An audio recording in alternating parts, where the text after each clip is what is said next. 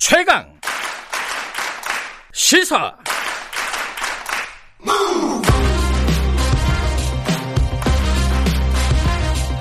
지금 여러분께서는 김경래 기자의 최강 시사를 듣고 계십니다.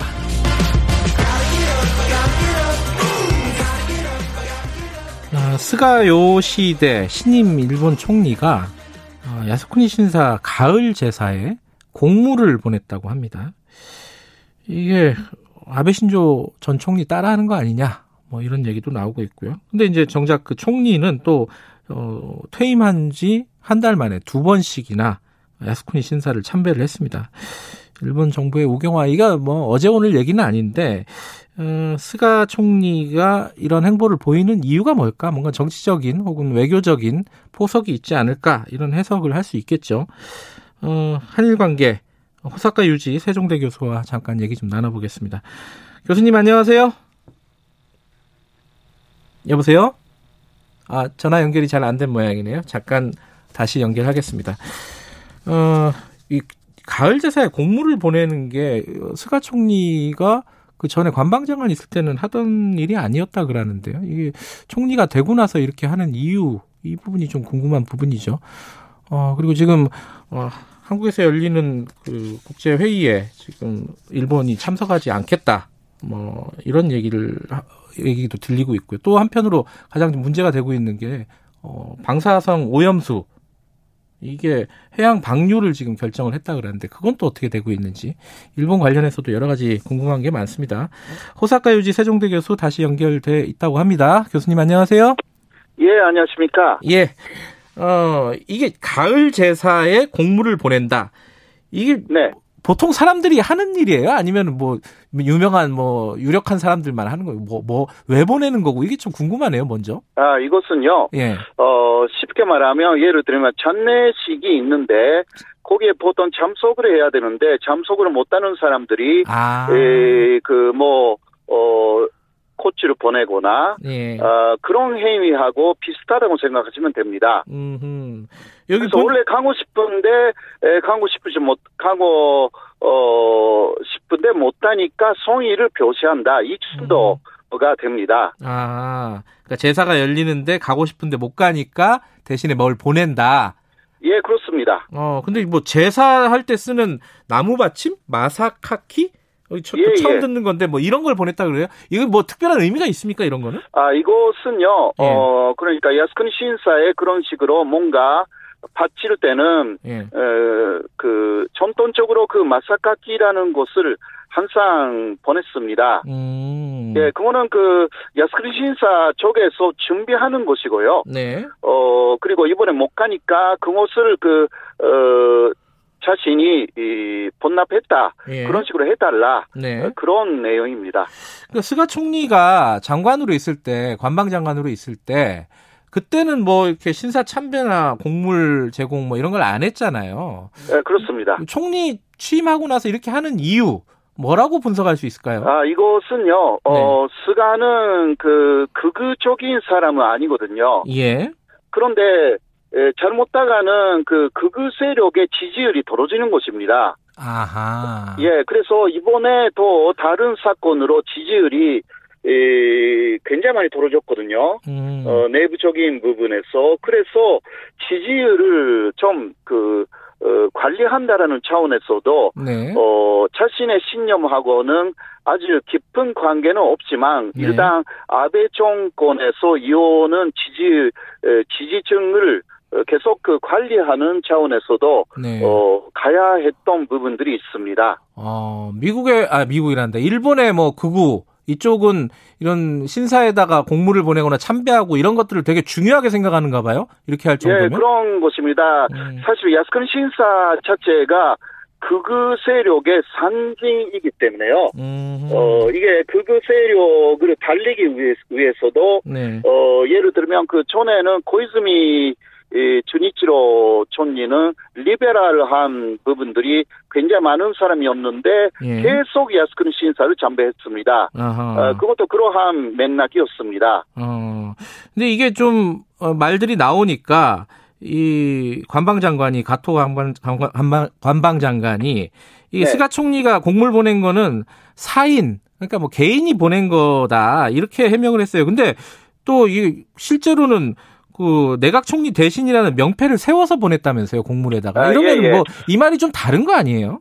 아, 이곳은 그 특히 카도는요. 예. 항상 그 뭐라 할까 어, 돈문 쏟아파는 사람으로 대단히 유명합니다. 어, 그래서 그 예. 어, 아베존 아베존 총리가 몇도 가지 않았습니까? 예. 그때도 어, 이곳은 사적인 일이다라고 또 대답을 했어요. 음. 어, 물론 그 아베 전 총리의 입장에서는 사적인 참배가 되죠. 네. 그, 어, 그래서 스가에 대해서도 어, 똑같은 그 답을 했고요. 네. 어, 그리고 사실 그 어, 내각 총리 대신이라고 이름은 썼지만 아마 사비로 어, 마사카키 대금을 냈을 겁니다. 아. 그 네. 비, 비싼 건가요?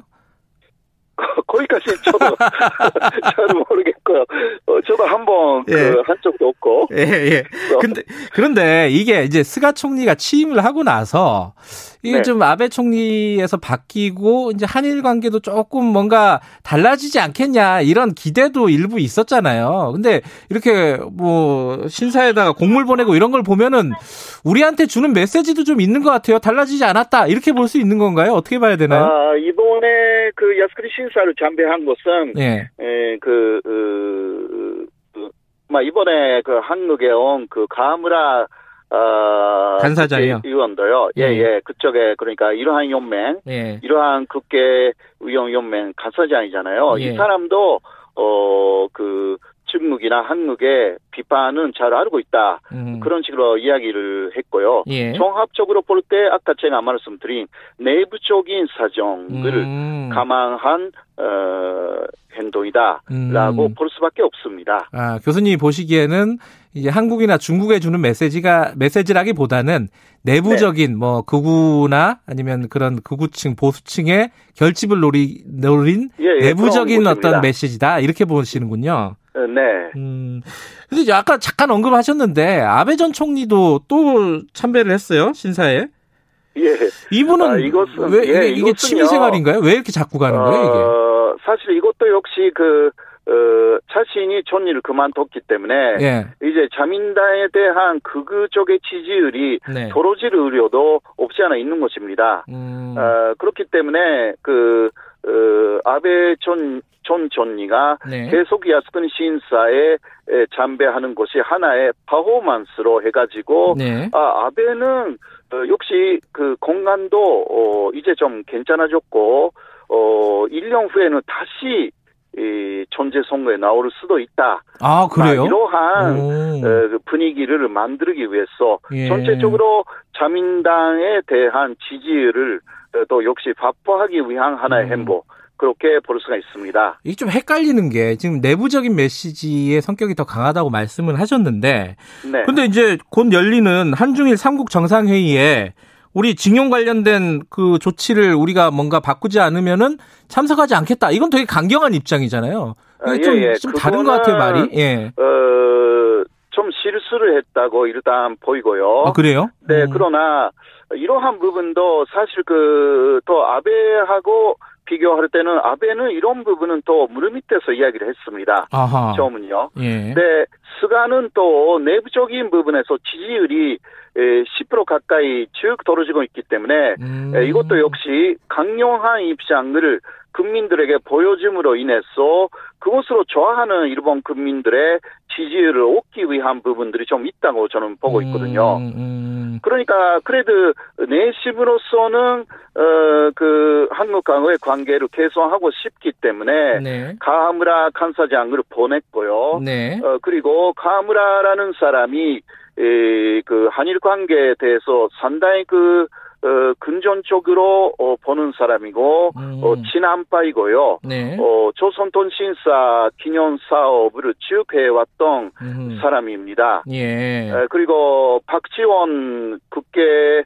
아 국정원장하고 국정원장. 예. 예 거기 니카이 이 자민당 간사장이 이 위헌제를 맺은 그 그러한 어 입장인데요. 예. 그 니카이파에 에, 속하기 때문에 예. 에, 이번에 니카이 간사장 쪽에서 한일 관계를 어, 좀 부르자라는 음. 메시지를 어, 그 가하무라 씨한테 에, 정확하게 줬다고 생각합니다. 음. 이번에 또 어, 이례적으로 박지원 그, 그, 그 국정원장하고 네. 가하무라 씨가 어, 회담을 했지 않습니까? 네. 예, 그래서 어, 오히려 무릎 밑에서는 어, 그런 식으로 한일 음. 관계를 좀 개선하자라고 어, 스가는 움직이고 있습니다. 음. 어, 뭐 한국 쪽에서 특사를 보낸 것이 아니라 오히려 일본 쪽에서 아. 특사를 보내왔습니다. 예. 에, 그래서 이러한 이전 플레이를 좀 하면서 음. 내부적인 부분에서는 강한 이미지를 주면서 예. 어, 또